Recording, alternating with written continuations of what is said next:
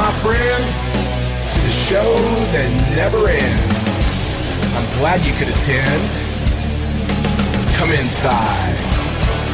Come inside. Come inside.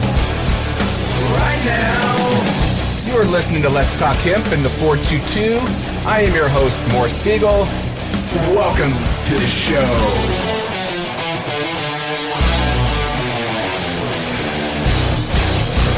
Hello, hello from the 422, where every day is Earth Day. We have been off the air since the end of April 2018, besides a few random episodes here and there. But we are ready to get season two of the 422 fired up, turned up, and as loud as we can. We will be dropping boom stocks and truth bombs since we now have federally legal hemp across the good old USA. I'll get my hemp brother Rick Trojan on here coming up in a few. And we've got Frank Robison from the Robison Law Group coming on as our season two, episode one guest. And he'll lay out information regarding the passing of the 2018 Farm Bill, what that really means for hemp nationwide, and also go into what is going on with the FDA and some of the recent chaos as to hemp shipment seizures in Idaho and Oklahoma. I want to throw a shout out to everyone who has made the effort and played a role for the hemp and cannabis industries in the ending of prohibition. There's plenty of work still to do, but progress is being made that is undeniable. And working together to build bridges rather than against each other building walls is what I'm all about, this show is all about, and what this industry is all about. Let's all set the intention for that to be the case moving forward. On that note, we'll make a quick switch over and get Rick dialed into the conversation. Back in just a second. All right, we're back here at episode one, season two of Let's Talk Hemp in the 422, and I'm bringing in my brother in hemp spirit in our brand new Let's Talk Hemp studio in Fort Collins, Colorado. Right here, Rick Trojan. Hey guys, welcome back. Happy New Year. Happy hemp is off the prohibition list, which it never really was on, but now we're clearly it's clearly off. Uh, but very exciting stuff. Exciting for season two. It has been a while since we've checked in. What we did a little kind of on the spot thing with Doug Fine before we went to Hawaii, but we'd been off the air for oh shit, I don't know, five months, something wow. like that. Seems like a lifetime, but yeah, wow. so anyway, we're firing up season two, 2019, and Rick and I have been all over the place. We just got back from Nepal, but we'll get into that a bit later. We're going to start off with the Farm Bill passed on December 20th no thanks to Donald Trump signing it, but he actually is the guy that did sign it. And hemp is officially no longer associated with the Controlled Substances Act. Small hands, big pen, man. And uh, unfortunately, it wasn't a hemp pen. Mitch McConnell signed the act with a hemp pen from Green Spring Technologies. So shout out to them and shout out to Mitch. But uh, yeah, President DT took his little hands and grabbed his little pen and and signed as John Hancock. And so we now have clarity that all cannabinoids are legal, including CBD, including THC. The entire plant is legal. I've grown less than 0.3% THC, and it is all now regulated by the USDA and the FDA. So the DEA did, in fact, go MIA when it comes to hemp uh, and cannabis in theory. So we'll talk a little bit about that with Frank Robison about how some of the interference is coming later. But very, very big day, December 20th to the, the day before the solstice. So pretty pretty awesome. Also, the day before your birthday. That is amazing. It was a good birthday present. So I appreciate a president, a, a sitting president has never given me a birthday present before, but you know, I'll take it.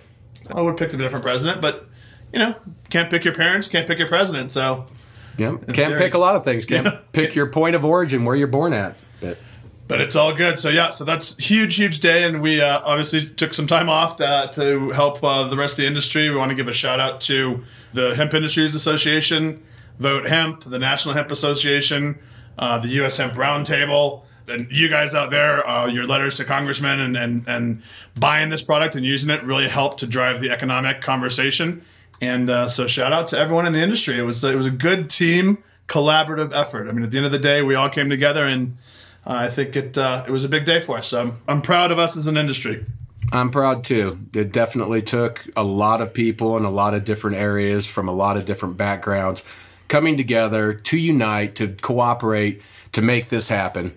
Nobody really believes it to be a perfect bill, but it's certainly a step in the right direction. It's taken a long time to get here, and there's still a long ways to go, but there's a lot of clarity. I think the intention of Congress is clear. The intention of a lot of that language points that, just like you said, all parts of the plant are now legal. They're no longer associated with the Controlled Substances Act.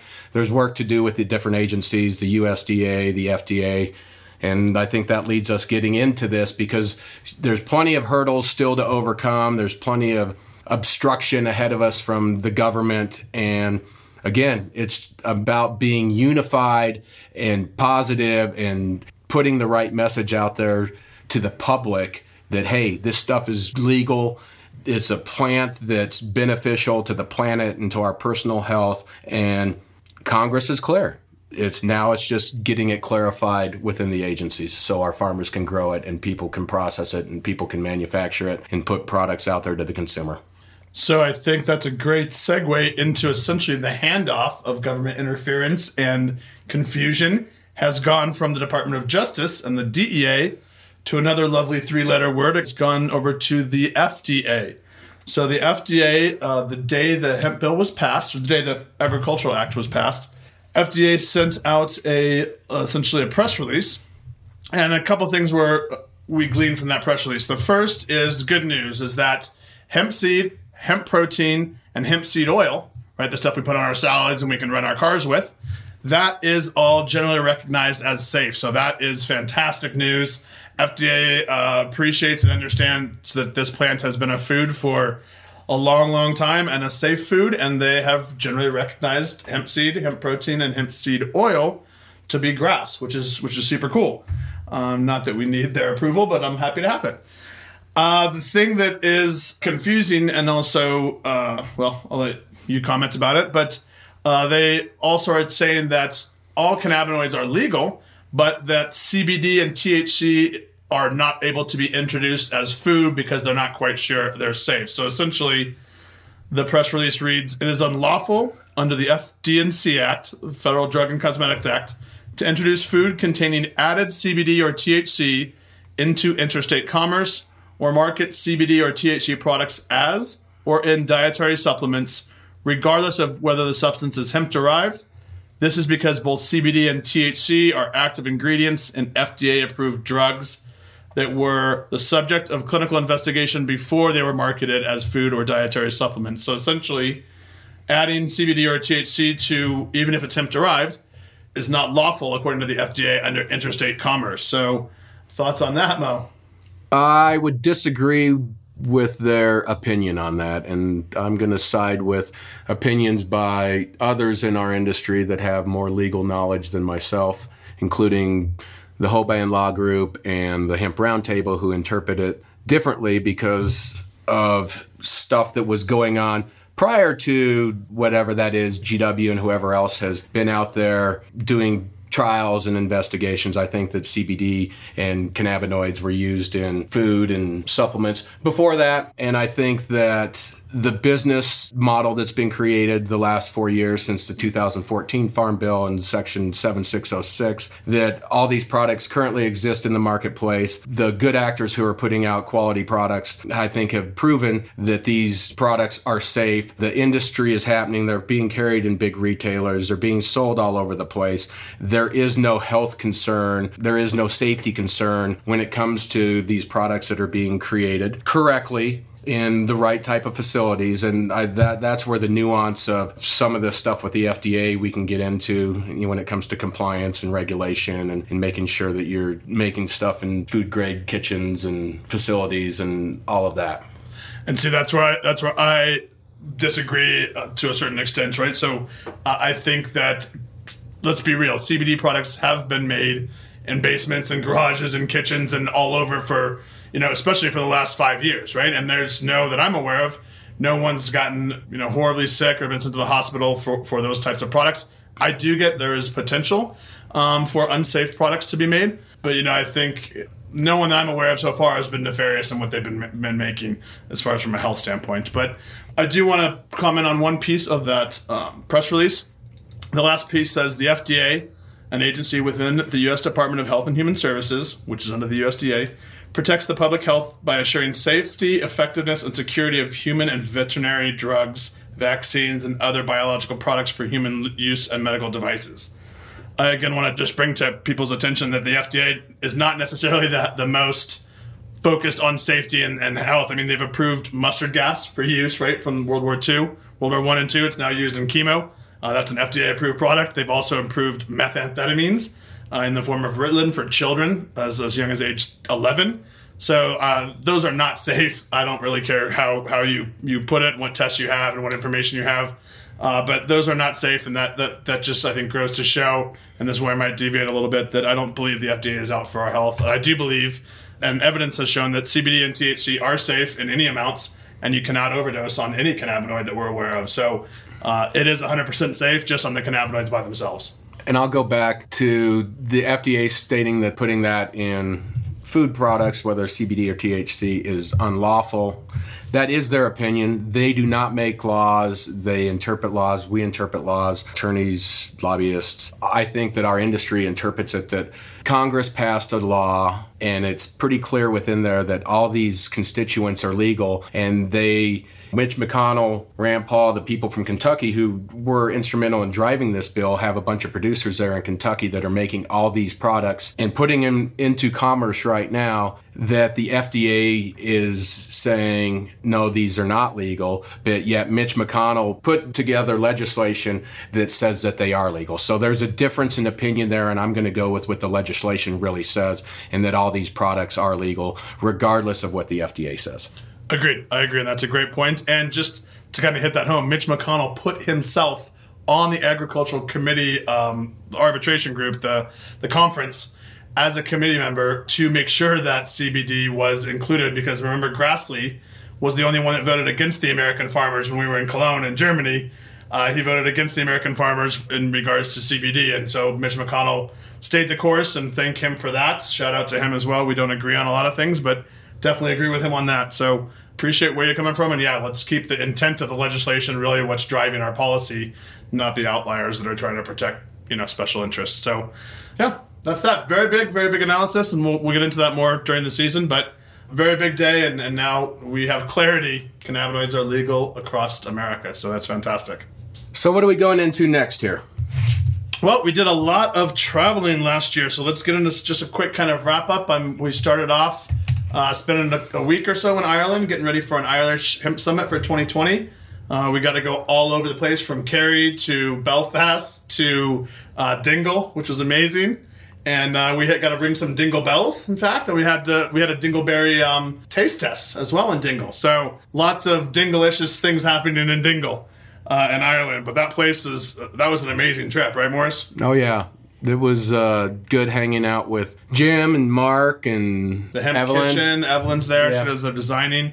But the, Jim's been in the industry for decades and yep. has uh, the hemp store and the hemp kitchen, which we had fresh. Um, I guess it was essentially like wheatgrass, but made out of hemp, like out of the leaves and stalks. It was that fresh pressed hemp juice. Guess, juice. Yeah, it was it was pretty good. Mm-hmm. Threw in some apples for flavor, but it was yeah. it was yeah. decent. Yeah. Then we got to see some dairy cows that were all named and watch them. And we had the, the remember that milk or that cheese we had? It was like so potent. Oh yeah, stunk up the car. I thought it was you, but it was the cheese. um, that was a great that was a great trip, and they're they're doing a lot of really awesome stuff there in Ireland. You're going to be back there in two weeks before the Birmingham Expo, uh, I think, for a day to check yep. out some stuff. So uh, we saw them in in uh, Nepal, which we'll get into, but.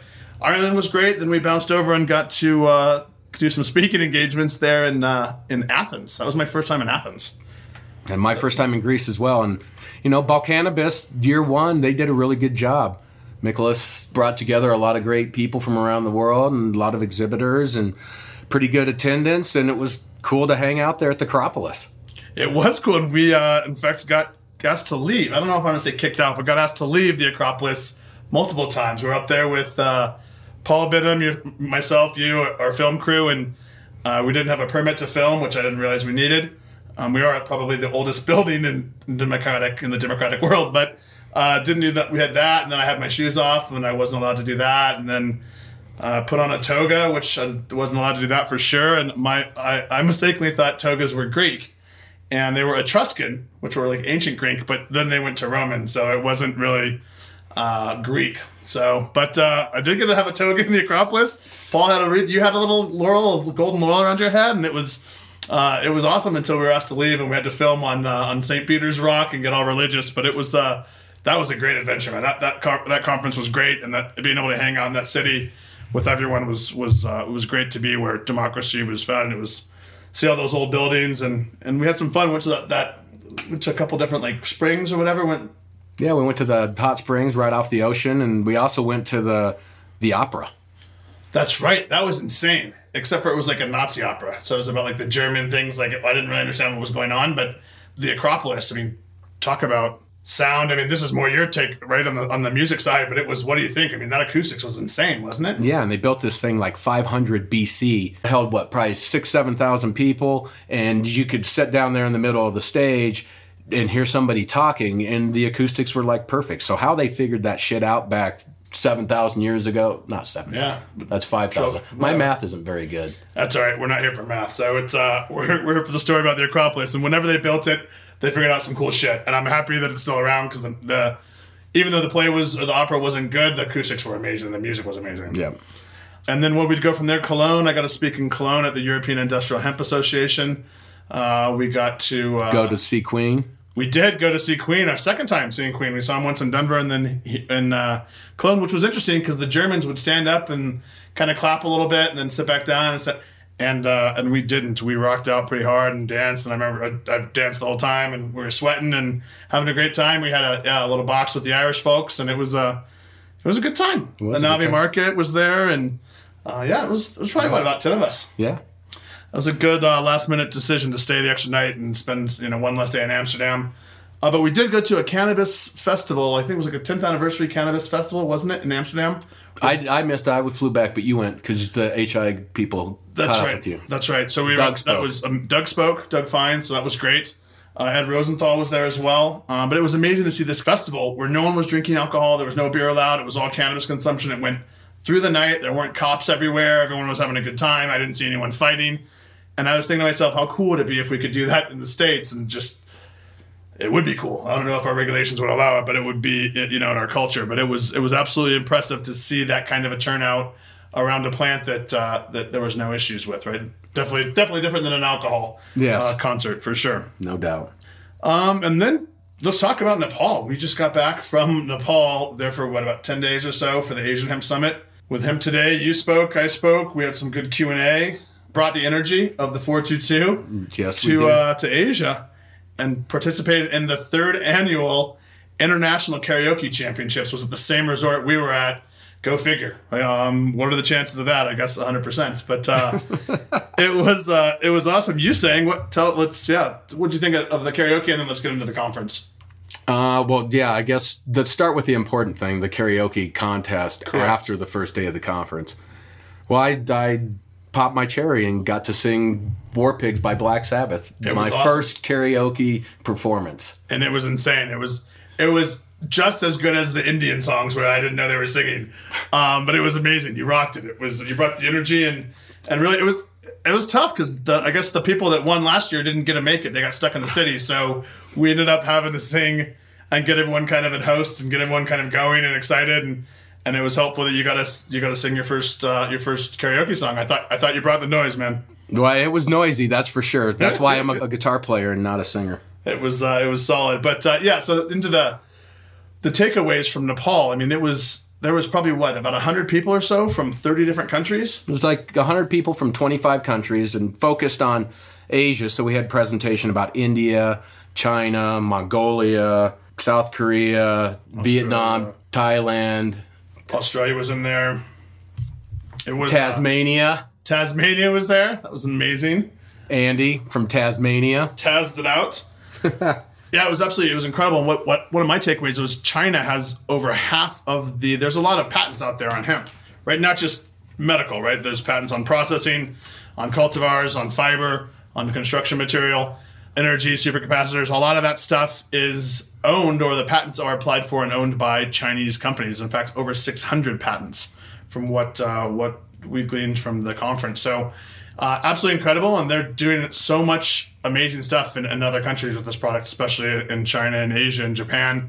Um, and even the stuff they're doing there in Nepal, I mean, this plant's pretty native to that region, and they were doing houses. They're building a hospital there, right? Um, Shiv is building a hospital there out of hemp.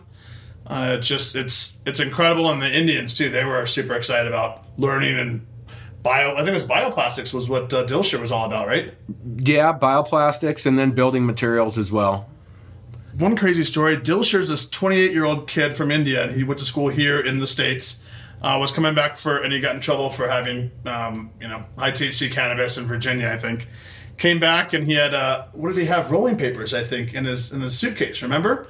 And customs wouldn't allow him back in the country and gave him a five year ban saying that he was trying to smuggle drugs illegal drugs into our country so um, craziness and you know i just that story was crazy we got to have him on the podcast if we can because that, that was just insane about how i think he was coming to meet his, his fiance or something i think it was it was a pretty, pretty crazy Yeah. story for having roller papers and getting kicked out of our country Sure.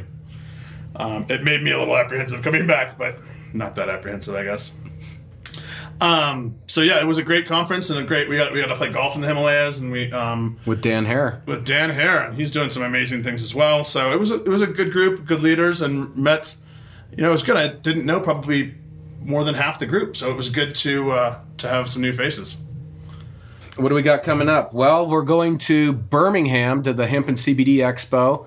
That's March 2nd and 3rd. They're doing kind of similar to NOCO. They've got a B2B day the first day and then a B2C day, which is business to consumer on the second day. And I think we've just kind of uh, merged our little presentations. You were going to do Saturday, I was going to do Sunday. Now we're going to do Saturday together and kind of focus on the industry side of things, marketing, branding, what's going on in the U.S. and and more industry driven. And then Sunday we're going to get up and give a little more broad consumer driven presentation. So we'll bring some energy. We'll have some fun. So if anybody over there on the other side of the pond who's listening to this is going to be in Birmingham, please come hang out with us at the Hemp and CBD Expo. Yep, Birmingham, United Kingdom, not Alabama. So Birmingham, UK, March first and second.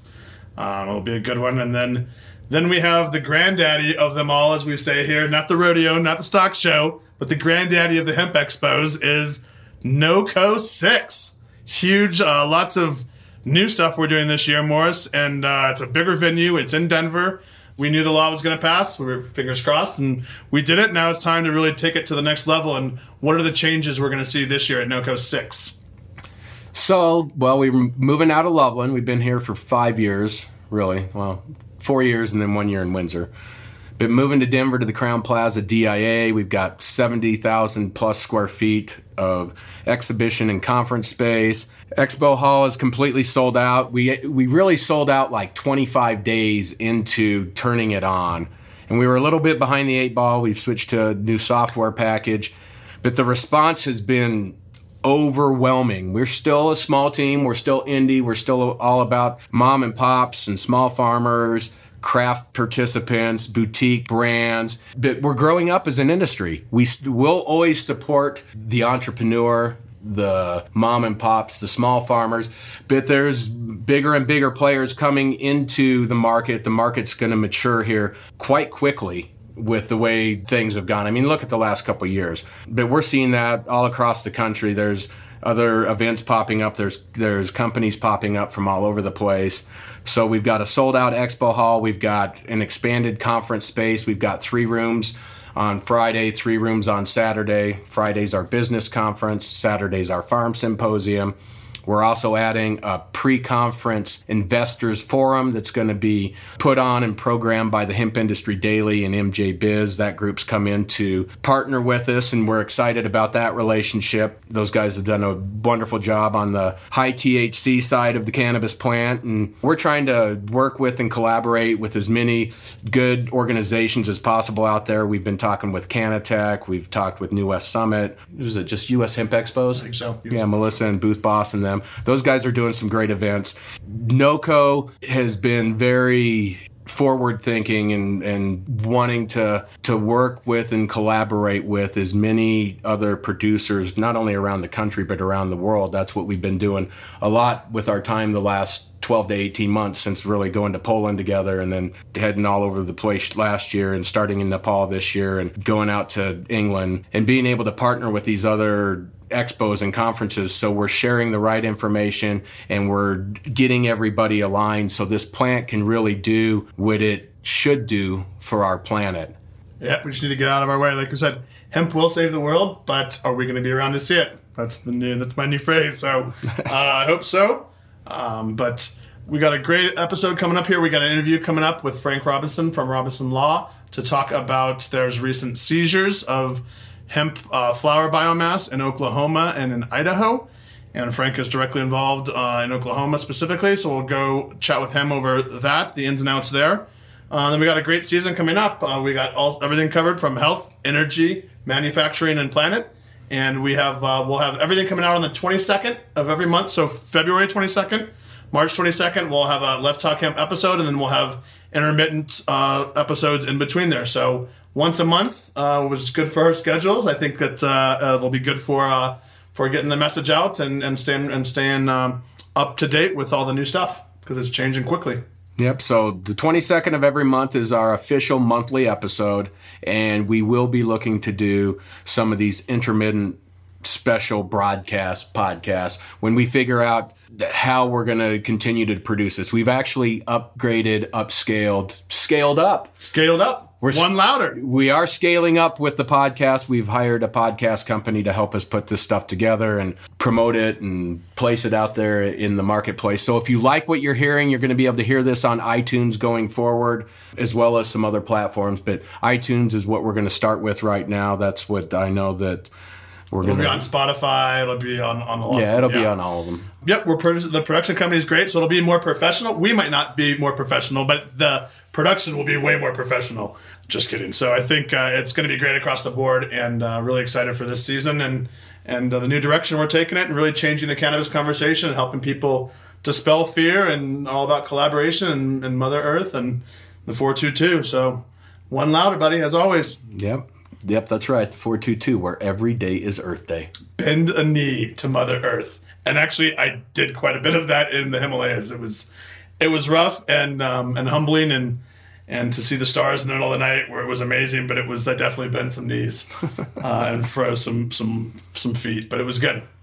All right, well, why don't we get uh, Frank up on the next segment here? Right on.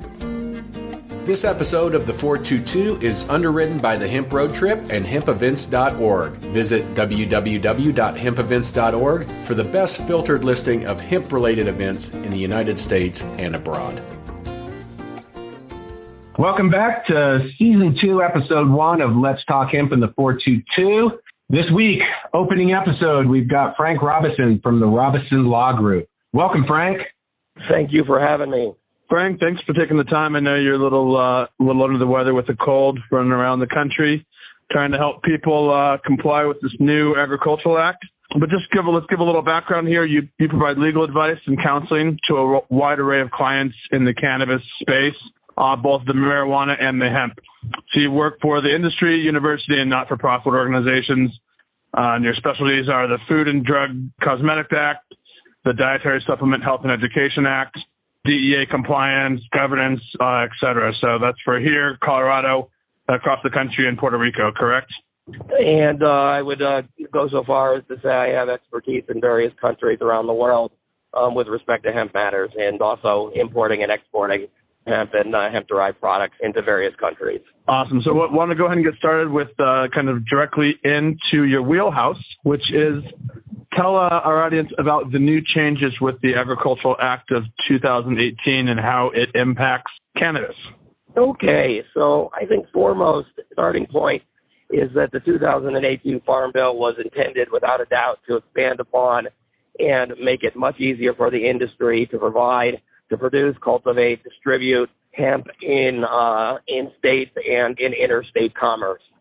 I think what is uh, the building block is that it distinguishes industrial hemp clearly, um, or just better said, hemp from marijuana. Hemp is not marijuana.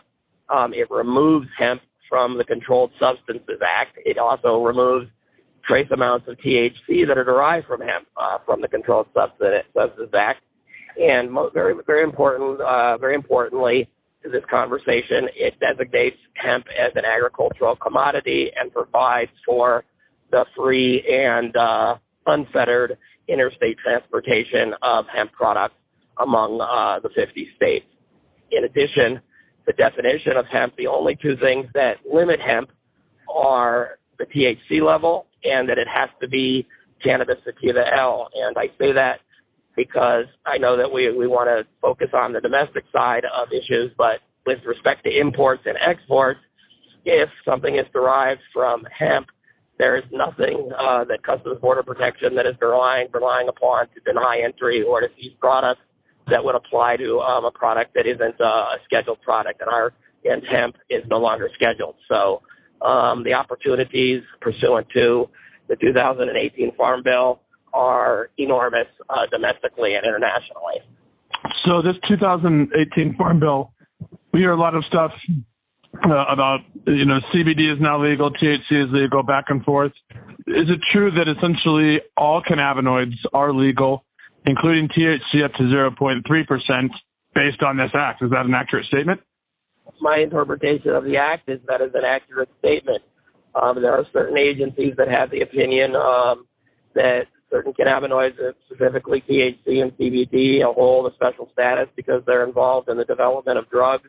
Um, that's their opinion. Um, my uh, response to that would be it, it would be certain specific um, specialized formulations of those specific cannabinoids that may and only may have those limitations upon them. But getting back to your question, the Farm Bill legalizes all cannabinoids, extracts, resins, um, and derivatives. Um, things that in the past that were in a gray area, from my perspective, are no longer in that gray area. That's awesome. That's great news. Let's get into the FDA issues and FDA regulations and some of the stuff happening. Um, what has the FDA said with regards to cannabis, hemp specifically, as, as regards to extracts and or food? So the FDA, as soon as um, the Agriculture Improvement Act or the Farm Bill of 2018 was signed uh, into law by President Trump, came out with a statement um, at first blush stating ominously that it was intending to control uh, interstate commerce of products containing CBD and THC. If you take a hard look into the commissioner's statement, harder look into the commissioner's statement, he's real. I, I think the FDA is really stating that as long as our industry is not making drug claims and they do not see a public health concern, um, the FDA does not intend to be interfering with this industry. And again, that, as I mentioned earlier, uh, that's based on the FDA's opinion that CBD, more importantly than THC, can't be included in food and dietary supplements because of its status as a drug. Um, and again, that's their opinion. I hold a different opinion, particularly as it pertains to CBD. But again, the FDA put out a statement saying that it intended to regulate food and dietary supplements containing particular cannabinoids.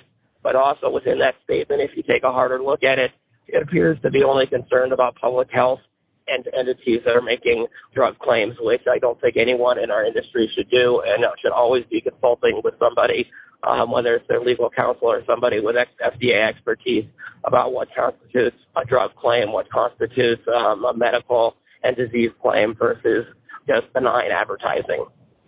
So essentially, as long as no health claims are made, then we should be fine as, a, as an industry with cannabinoids under 0.3% THC. It's absolutely a best practice. You know, we should be fine. It doesn't. There's no absolutes from overzealous pursuit of an entity in this industry, um, as we've seen, as, as we're going to get to, I believe, in in terms of uh, what's happening in Idaho and uh, Oklahoma.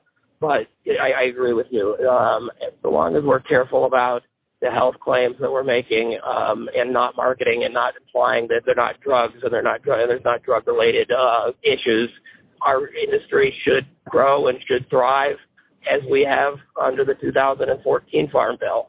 Again, as I mentioned uh, in my opening comments, I view the 2018 Farm Bill as an expansion of what our industry was already allowed to do um, and it's a uh, massive expansion of what we were uh, already allowed to do um, from 2014 to 2018.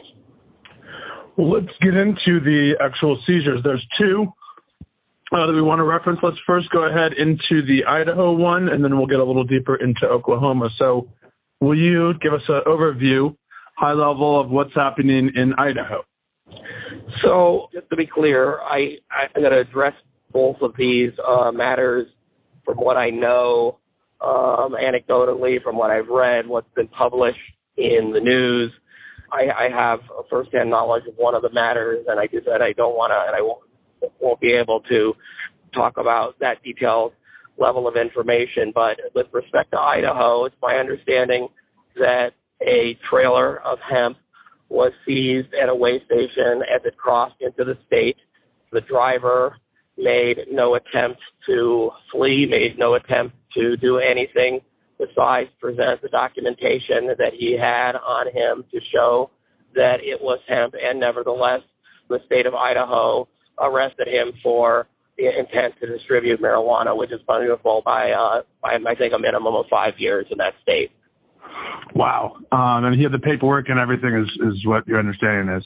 And so, and so with regards to the paperwork, I think that's something that the industry, you know, industry as a whole, we can be industry groups and the industry as a whole, we can be working on to homogenize what we think is the best practice paperwork. But he did indeed have, from what I've read in the, the uh, judge's response to um, a request for an emergency injunction, um, he, he had a paperwork that I would consider to be um, a robust suite of uh, transportation paperwork um, and it uh, demonstrated that the hemp was compliant under Oregon's agriculture pilot program and therefore as a commodity um, that would be eligible to ship in uh, interstate commerce.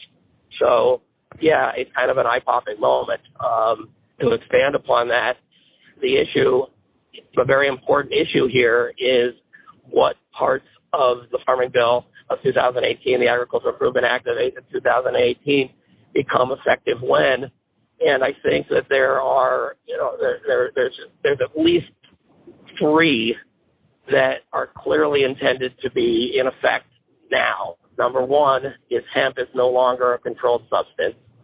Number two, that you are should be free to transport this hemp in interstate commerce. And number three, it should be treated as an agricultural commodity. And the state of Idaho is not uh, like the state of Oklahoma is not um, treating hemp as uh, should according to uh, active federal law. Isn't that a bit odd that Oklahoma is not treating it that way, yet they've got a hemp pilot program in place now?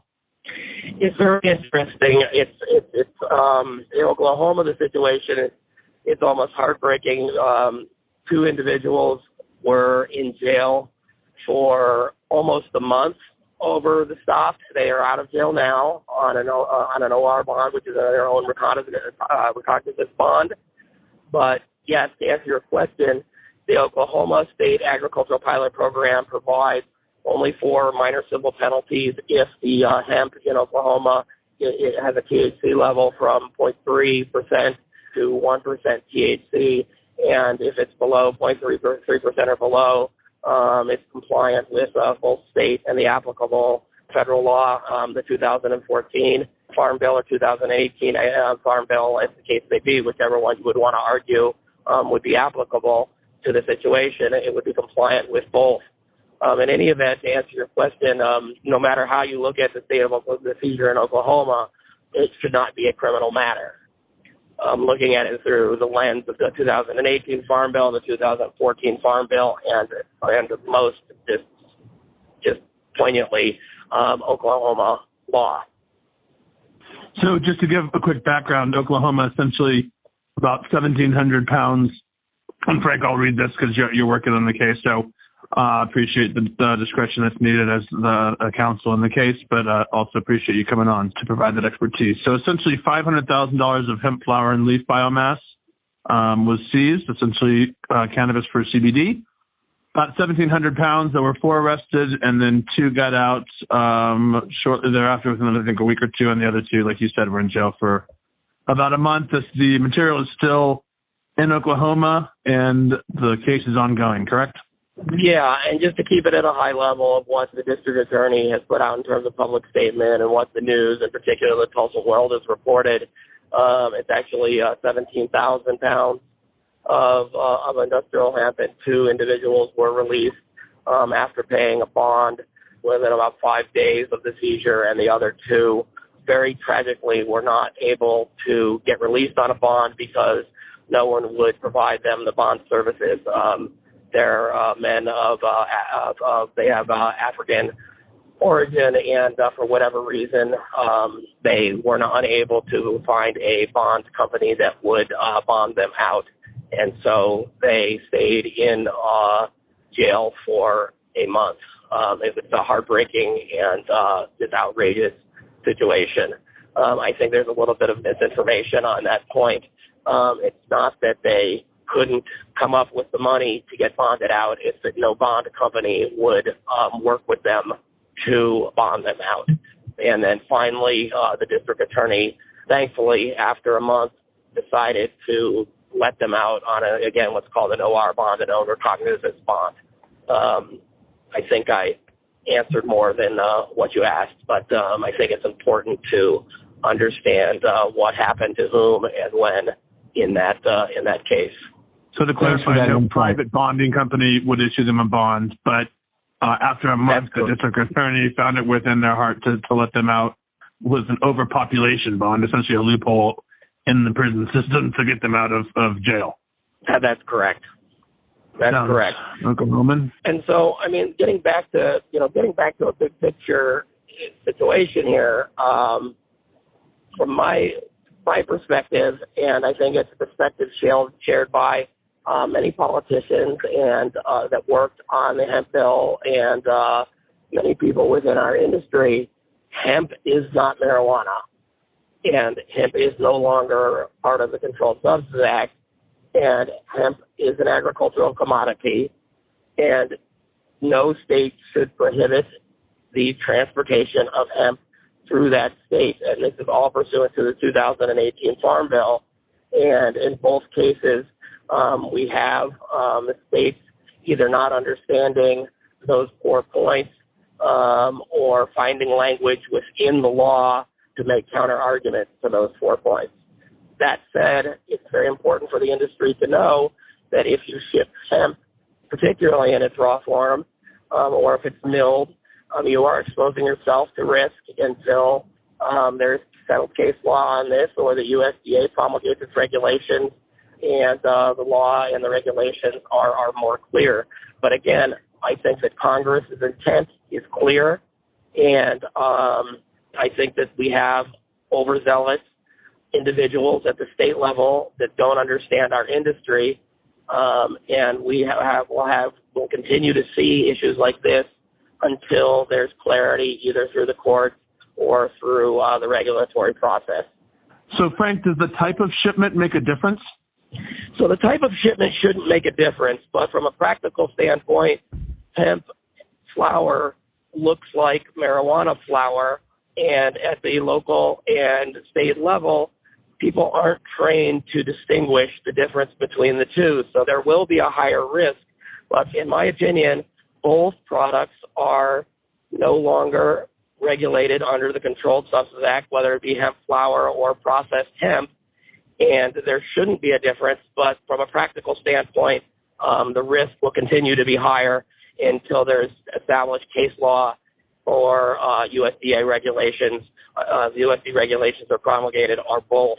And on the on the point of the established case law, it's very important that industry, uh, such as the U.S. Hemp Roundtable, get involved and make their best effort to help these individuals establish proper case law that goes back to the core points that hemp is not marijuana. Hemp is no longer part of the Controlled Substances Act. It's an agricultural commodity, and there's no longer any barriers to the interstate commerce of industrial hemp. And until we have that clarity, there is a risk, and the risk is indeed higher for flower than it is for processed product. But from a legal standpoint, it shouldn't be. It's just from a practical standpoint, it is. Gotcha. And, and I think I would go even a step farther. Not only is all of that stuff legal and not a controlled substance, even THC, they admit in the intent of the law and in the statement and word of the law, THC is not a controlled substance. They put the delineation at 0.3% THC, but they admit that tetrahydrodelta 9 THC is no longer a full on Schedule 1 substance. So they admit that all the cannabinoids are, are no longer a drug. So I think that's a huge step. And I think that's really, we need to make sure that people understand that as well, that they've also let THC explicitly, correct? I, I think it's a massive important point to make that THC derived from hemp is excluded from the Controlled Substances Act. Um, I could probably pull up uh, during the course of this conversation uh, the exact language, but um, I don't want to uh, interrupt the flow of the conversation. Yeah, you can add that link to the website. Hold on, that link yeah, to the website. it's, loud, it's sure. uh, loud and clear. Um, it's loud and clear in the 2018 Farm Bill that not only hemp is removed from the Controlled Substances Act, but THC um, that's derived from hemp is no longer included in the under the control. Is no longer controlled substance under the Controlled Substances Act.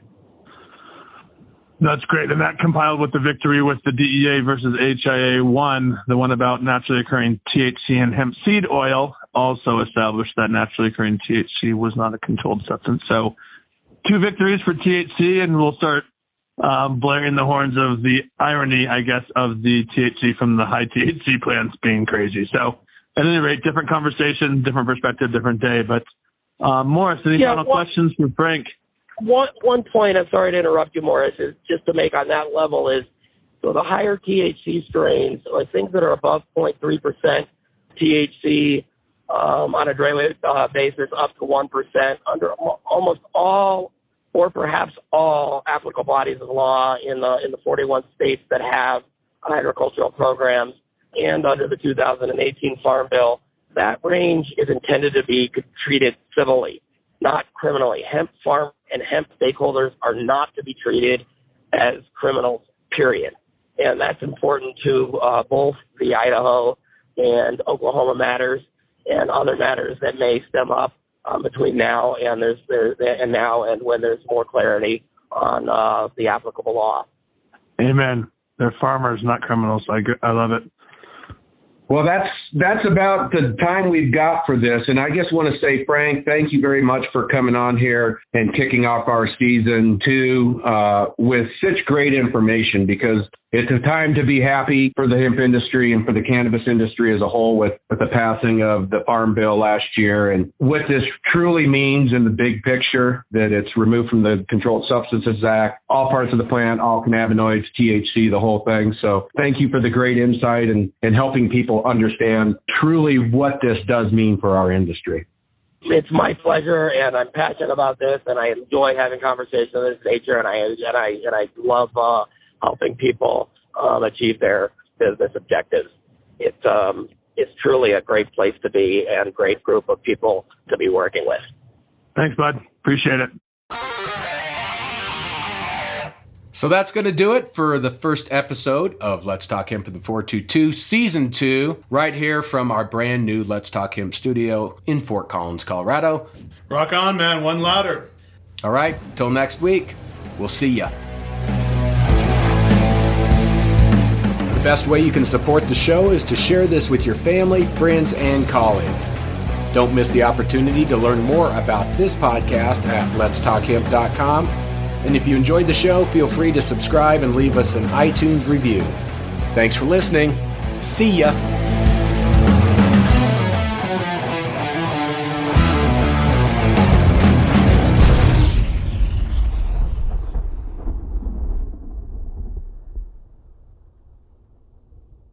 Thanks for listening to today's show. To check out more great cannabis podcasts, go to podconnects.com. Here's a preview of one of our other shows. Hey everyone, it's Ryan from the Cannabis Connoisseur Podcast. If you're looking for ways to utilize cannabis to keep you healthy, strong, and sharp, come join us every Wednesday where we dive into the best ways to use cannabis to optimize your life. Topics include cannabis and athletics, cannabis for productivity, cannabis for anxiety, cannabis for a healthy immune system, and so much more.